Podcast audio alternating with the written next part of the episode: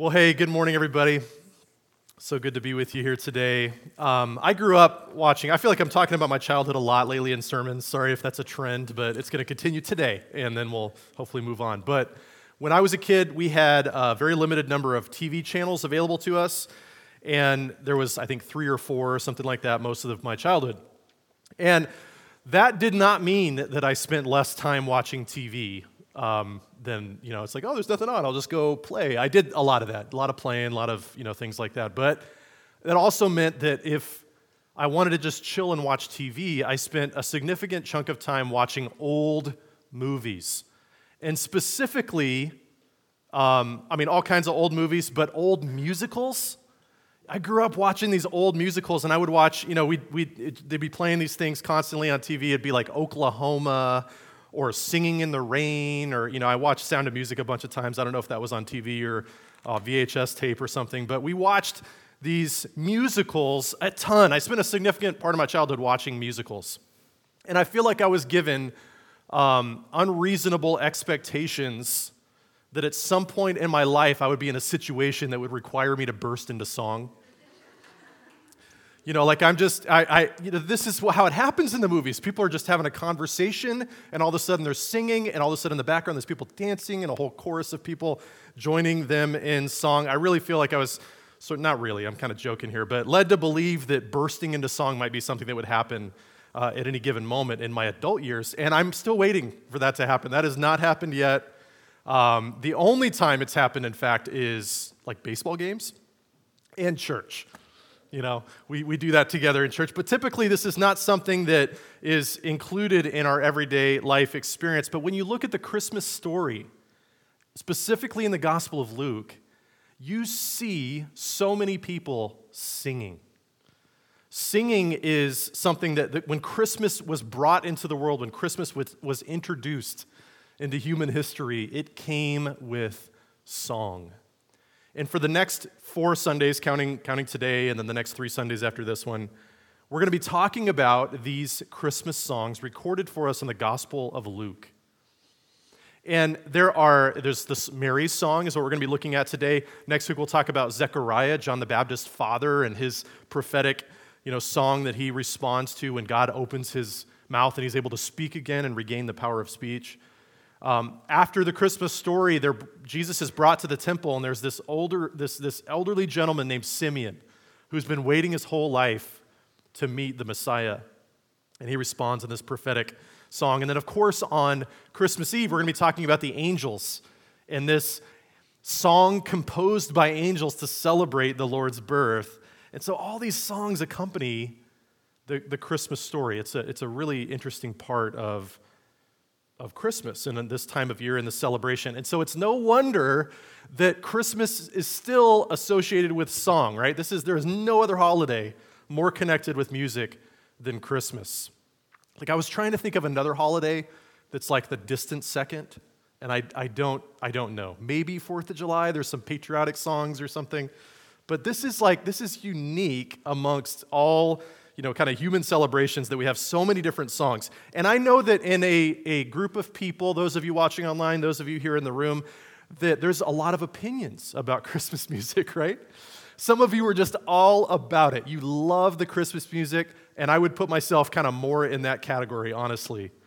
Um, some of you would be kind of indifferent. Yeah, I can take it or leave it, not a big deal.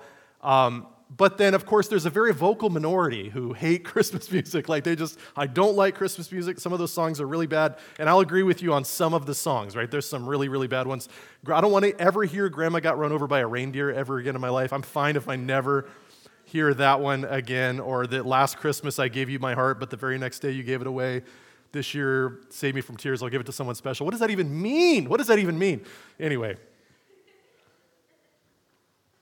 it's fitting, though, that this holiday that was born into song, born with song, would still be associated with special music. And so today is the beginning of this series we're calling Heaven and Nature Sing. And we're going to be in Luke chapter 1, starting in verse 39 in a few moments. So you can go ahead and get ready there. I'm going to give you a lot of background before we get into this so we can get caught up to speed and just jump right into verse 39 and know what we're going to be talking about here. So, introduction, first of all, just to the Gospel of Luke and to the Gospels in general. One of the first things they teach you in Bible college, I remember sitting down uh, early on in my Bible college experience, one of the first lessons you learn about the New Testament is that the four Gospels, Matthew, Mark, Luke, and John, put together make this account of the life of Jesus. It's the history of Jesus' earthly life and ministry, and they together form this historical account of Jesus. But there's four of them which is helpful. We can compare, uh, kind of put the stories together. There's a book you can purchase called The Harmony of the Gospels that does that exact thing, or you can even look that up online, Harmony of the Gospels, and it'll weave the stories together so you can see, oh, this in, in Luke happened here in John, and you can kind of compare them together. But each of the Gospels were written with different audiences in mind, we believe, scholars believe. Um, Matthew was written with more of a Jewish audience in mind and written, you know, using the same source materials and telling the same stories of Jesus' life uh, for the most part, but, but telling, kind of speaking directly to a Jewish audience and telling them about the life of Jesus. We believe Luke was written more for the Greek audience, that there, in the early days of the church, there were so many people coming to Christ from this Greek culture. And so Luke puts this orderly account together. We're told in Colossians that Luke was a physician. He was a doctor, and he puts this account together of Jesus' life based on all of his research, talking to the original people who were involved in the stories, and then tells the story of Jesus in Luke, and then he goes on to tell the story of the early church in the book of Acts, also written by Luke. But because he's speaking to this Greek audience, we have this kind of orderly, put together um, account of Jesus' life in this very well thought through. Luke, as a physician, takes particular note of Jesus' miracles where he's healing somebody and he'll talk about you know what the malady was what the illness was that the person. He'll give details there um, where some of the other gospels will just talk about it in a more general sense. Luke gives the details about what specifically they were suffering with and things like that. But written to this greek audience to these christian these new christians without all the jewish background and the old testament understanding um, he, he brings into his account of the christmas story the songs of christmas that the Greek audience, maybe in particular, would appreciate the poetry and the music that came with the, the beginning of the, the story of the church and the story of Christian faith. And so now we get to Luke chapter 1, where, where Luke, the doctor, is writing his account. And the verses right before the ones we read are the ones where Gabriel announces to this young teenage girl named Mary that she is going to be the mother of Jesus that something miraculous is going to happen with her and the power of the Holy Spirit will come upon her and she's going to she's going to become pregnant and give birth to the one who will be great and who will save people from their sins. And Mary is of course shocked, she's taken aback by this news but then says, "Let it be." Yeah, what you've said, uh, count me in. I want to be a part of that. And in this situation, she was betrothed to Joseph, but it was this one year period of time before the wedding. The bride price had been uh, paid. They'd entered this kind of legally binding arrangement where Joseph and Mary had been promised to each other by their families. There, there were real consequences if this was broken off at this point, but they didn't live together during this betrothed period of time, so it was a serious problem, or would have been for Mary a serious problem during this time to become pregnant. We're talking shame, we're talking legal consequences, maybe even stoned, maybe even stoned to death by the men in her village for this. But Mary showed this incredible faith to say, Yes, let it be, knowing everything that would go along with that. Probably would never be believed by the villagers in her town of Nazareth.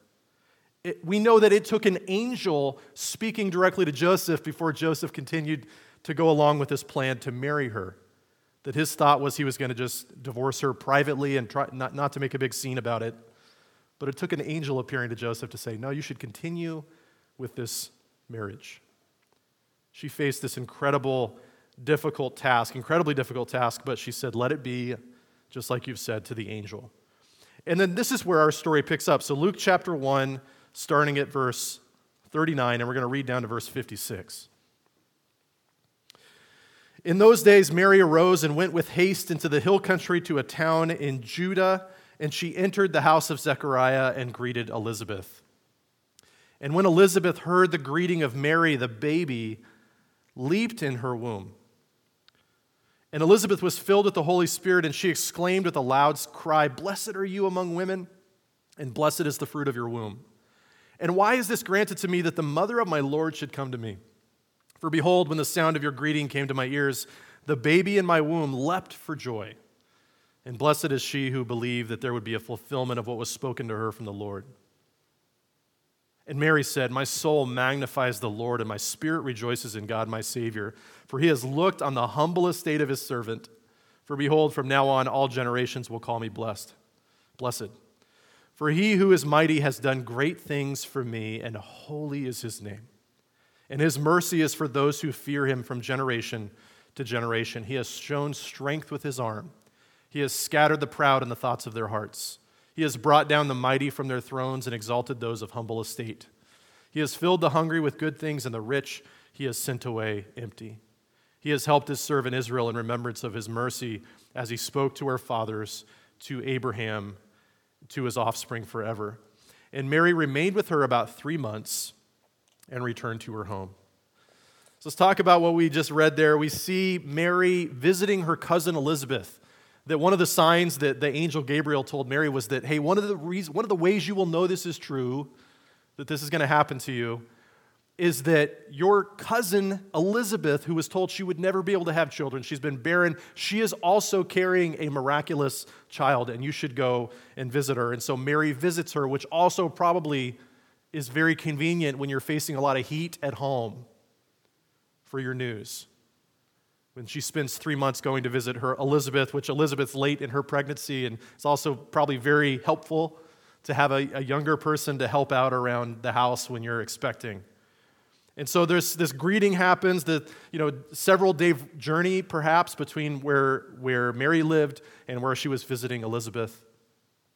And after that long journey, they stay and have this time together. And Elizabeth the, the, John the Baptist, this you know, child that she's carrying, leaps in her womb and she sees this and experiences this not just as, oh, the baby's excited, or maybe it was something I ate or whatever, but that even the baby's kind of, that Elizabeth's filled with the Holy Spirit and she's, she's um, speaking out to Elizabeth or to, to Mary and blessing her.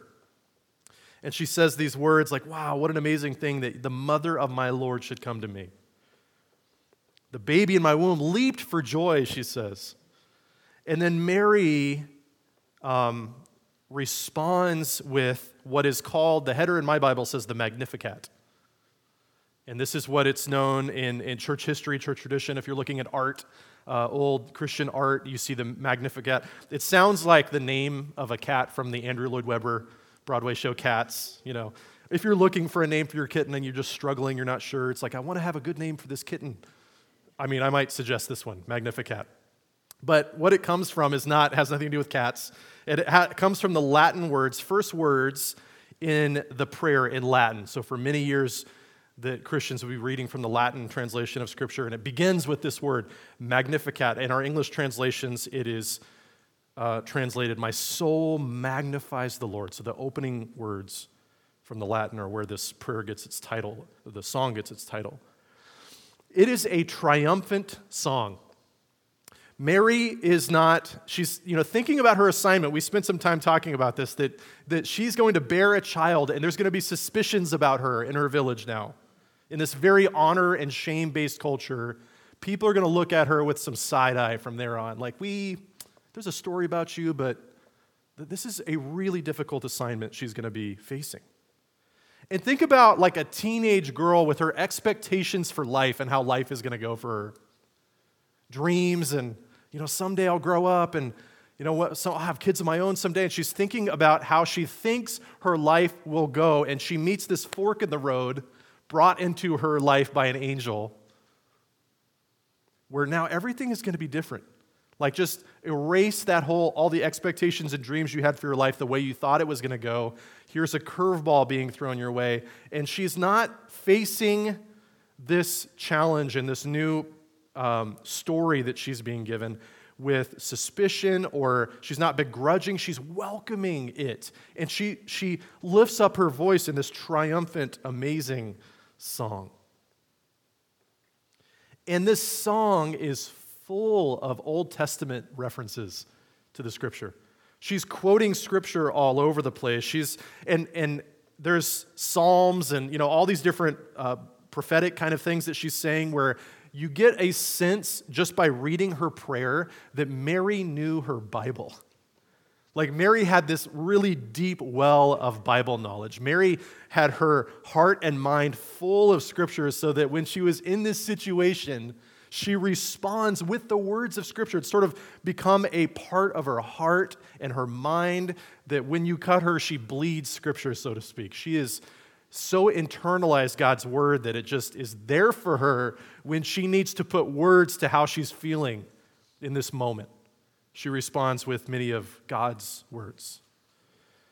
And likely during this time where she's traveling uh, to visit her cousin Elizabeth, you know, when you're on a long journey, you're on a long drive, you're sitting on an airplane, you're, you're in the car, and you've just got lots of time to think, that she likely, her mind went to another miraculous birth story that we have recorded for us in 1 Samuel, which is the story of Hannah, Samuel's mother, Hannah, who also was not able to have children.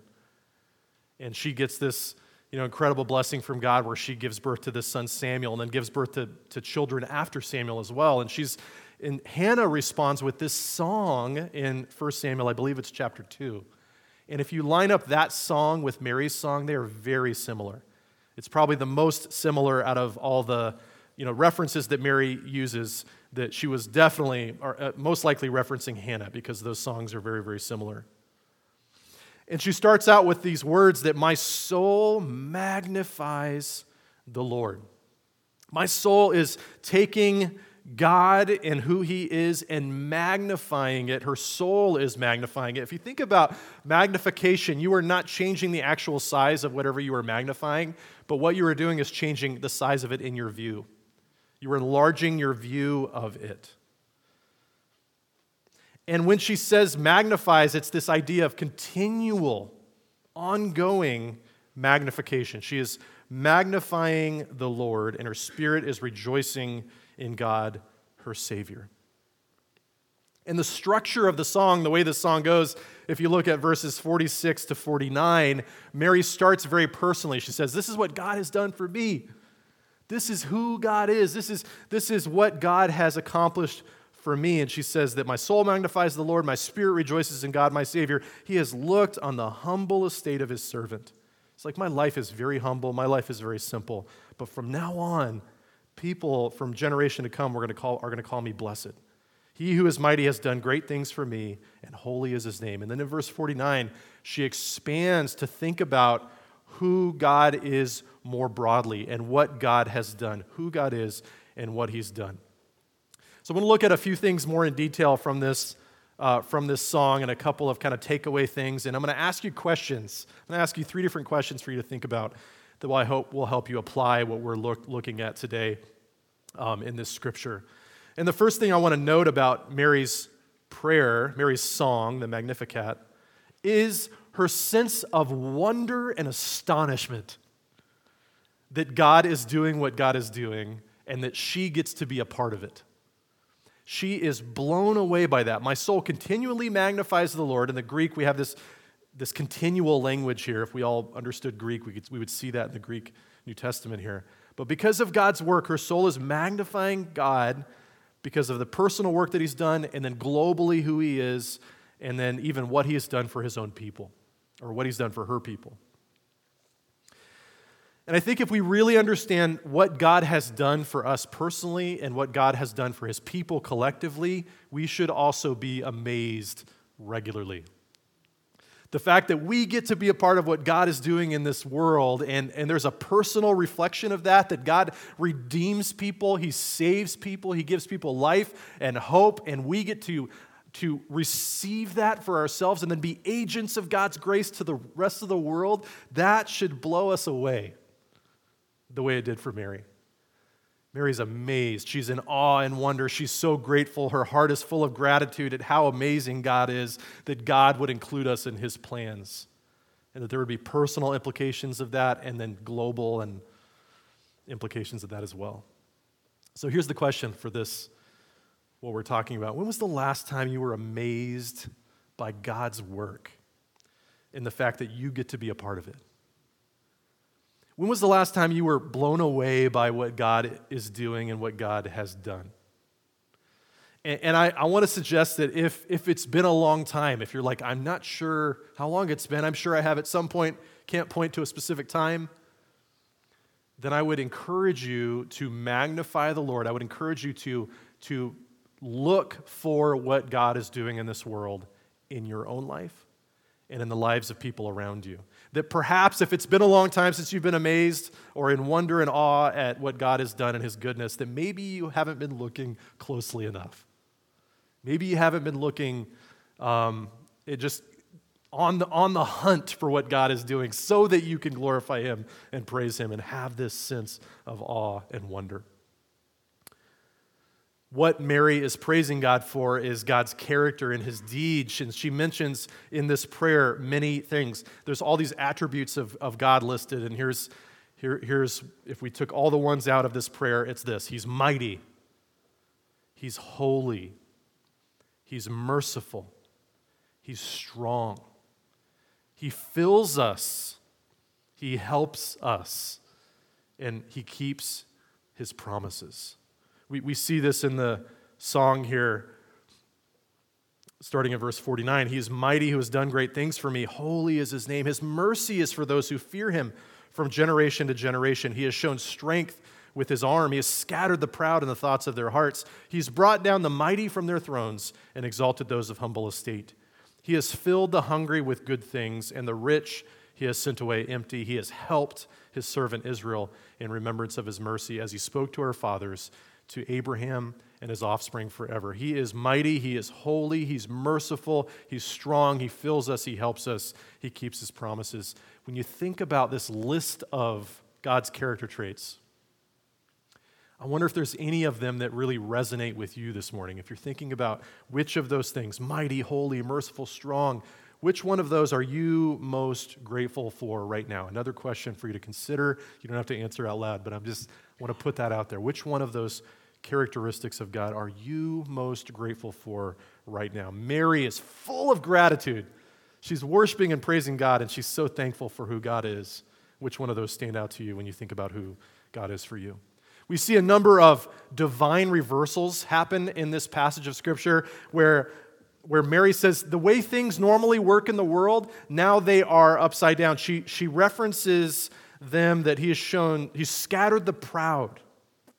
He's brought down the mighty from their thrones. He's the hungry, the people who are used to going hungry, and the expectation in the society and culture that there are just people who will be hungry sometimes. That's just the way it is. There's the class system and the very wealthy people, and then the people who are living in poverty and who should be content to live their lives in poverty. Those people who are used to going hungry have now been filled with good things. But he says the rich, she says, the rich who are used to having things go their way, they go away empty. She mentions this role reversal here, this divine reversal that God has done. And we, we notice several things from, from this reversal of, of things, kind of God's economy, God's way of doing things. It's very different from the world's way of doing things. That it makes us think of a couple of things. One, one is that God um, has a real heart for the poor. Like people who are living in desperate poverty, like God God loves them. God loves all people, but there's particular application to people who are living in desperate poverty where that message of who God is and what God does for people resonates in a way that sometimes wealth is an obstacle for that resonating with the wealthy. When, when Jesus in his ministry, if you look at who he ministered to and who he spent time with, you see that Jesus was not trying to reach out to the most powerful, you know, kind of heavy hitters in society and the, the people with all the influence, that, that Jesus spent time with these vulnerable people who were on the margins. And that when Jesus even began his ministry in Luke chapter 4, scripture tells us that he unrolled this, the, the, the roll of scripture in the synagogue and announced from the book of Isaiah his ministry to the poor, that, that good news is coming to the, for, the poor. In fact, let me look that up real quick. Luke chapter 4, that won't be on the screen behind me, but Jesus came to Nazareth and stood up in the synagogue. He unrolled the scroll from the book of Isaiah and he found the place where it was written, The Spirit of the Lord is upon me because he has anointed me to proclaim good news to the poor. He has sent me to proclaim liberty to the captives and recovering of sight to the blind, to set at liberty those who are oppressed, to proclaim the year of the Lord's favor. That when Jesus did his work in this world and in his ministry, he had a particular outreach and particular ministry to people who were living in desperate poverty. And people who are economically poor, who are living on the outskirts of society in many ways, are, are in a unique position to rely on God because their choices are limited. For those of us who live in comfort and in our, in our modern you know, comforts, which I'm incredibly grateful for, sometimes we can look to those for our sense of security rather than relying on God. And there are a lot of people in the world, even today, that, that just are in a position where they have no choice but to rely on God, and so they have great faith in God. And in Mary's announcement, Mary's song here, the rich who are used to having things go their way are not put in a position of privilege when it comes to access to God. That the way things work in the rest of our world is not the way things work in the kingdom of God. John Piper says this about this passage. He says, It's clear from Mary's words and from the whole Bible that God is not partial to the rich, the powerful, or the proud. How could God be partial to the things which in our world are more often than not substitutes for God rather than pointers to God? There's not a partiality that, that God has in this world. And, and, and a further level, a kind of a deeper, um, if we look at what she's saying in this passage, it makes us think of another aspect of this gap between the poor and the wealthy during Jesus' time that a lot of a lot of the wealth that had been accumulated had been accumulated on the backs of the poor. The people were poor because the wealthy had had victimized them or put them in a position. And I, I, know that this, this kind of rhetoric, what I'm saying, might sound like some of the political discussions that we have right now, and I don't intend it to sound that way if that's what it's sounding like. But d- d- during this, this period of human history, this gap between the wealthy and the poor was never wider. It was incredibly wide, and, and God had strong things to say to people who used injustice to gain wealth, to put people in a victimizing position to gain wealth. That, that justice was entering the world, that in fact, Mary's song could have put her in huge trouble with the wealthy and the political establishment of her time. That she, what she was saying sounded very revolutionary. And in fact, I've heard stories, and I don't know if this is true, I wasn't able to verify it, but someone said that in Guatemala back in the 80s, when there was a kind of a uprising of people living in poverty, that, that the Magnificat, this song itself, was not allowed to be sung in Guatemala during, during this time because, of, because people viewed it as this kind of revolutionary way of speaking about God reversing the, the human order of things. One of the things we believe about Jesus is that Jesus is the ultimate justice bringer. Jesus is the ultimate, the, the one who brings righteousness and truth into this world. And that this was beginning to happen with him arriving into this world. And Mary's recognizing that. That Mary is, is acknowledging the fact that with Jesus comes justice and that the people who are victimizing people to, to gain wealth on the backs of people suffering, that, that God is not approving of that, and God will one day overthrow that.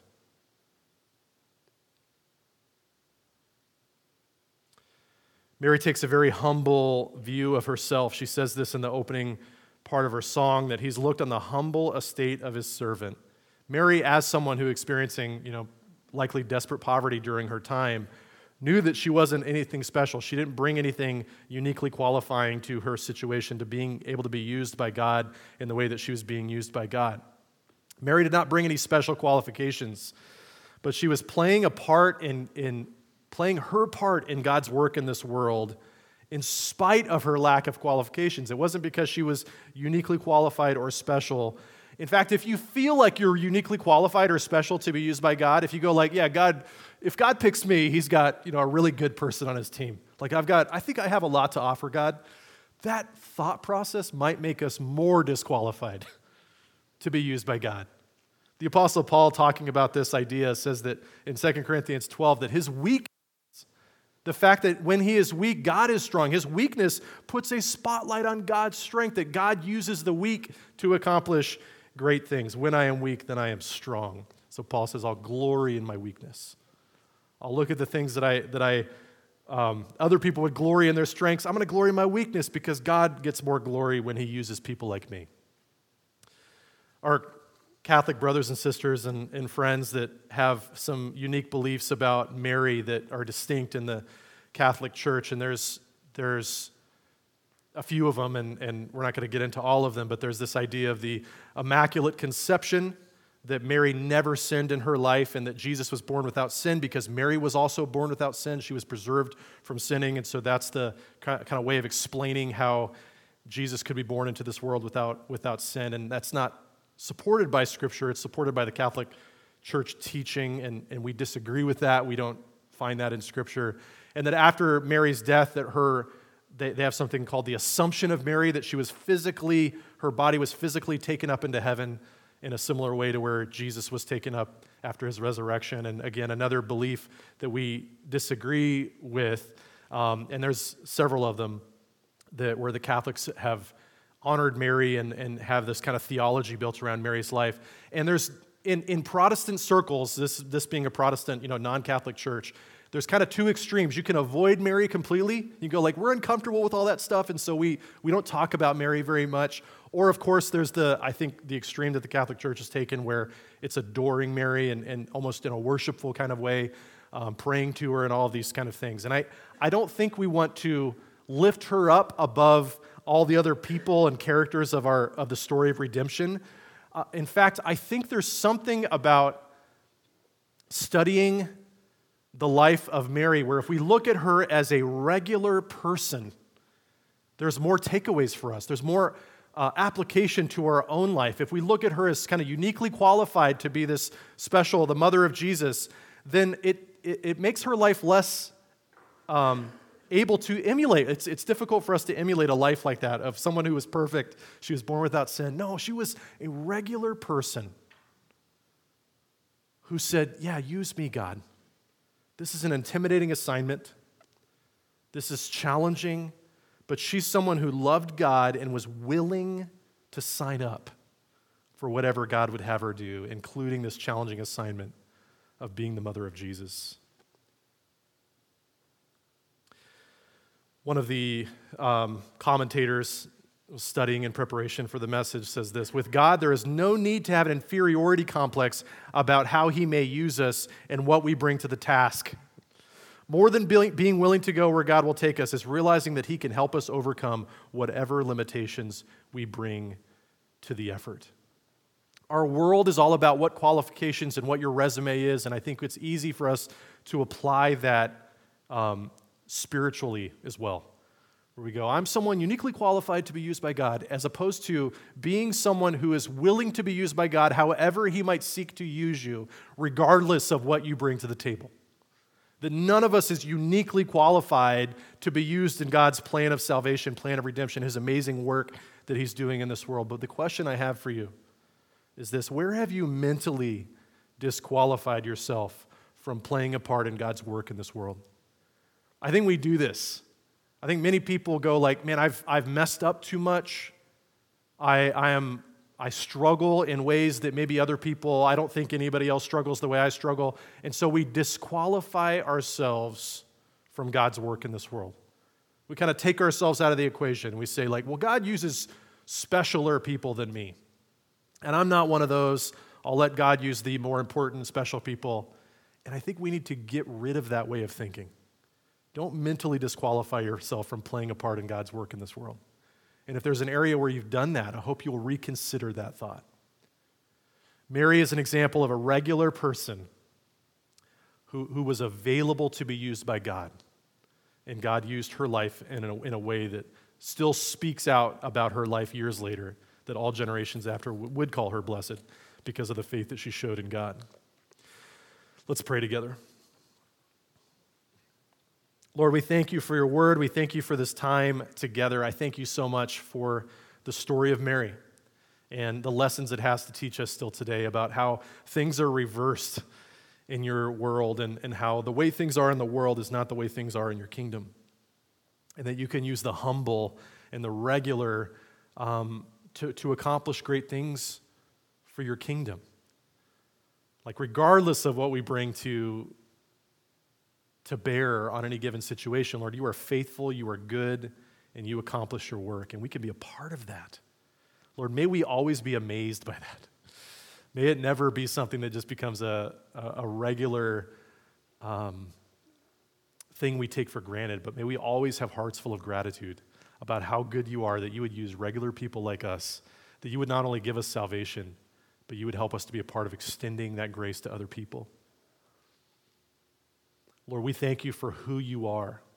When we worship you, we, we want to have hearts of awareness about you, our, our merciful, holy, good, strong God that fills us and provides for our needs and keeps his promises. Lord, we are so grateful for that reality, and we come to you on that basis, Lord, of who you are and who you want to be in our lives. Lord, we love you. We thank you so much for this time together. It's in Jesus' name we pray. Amen.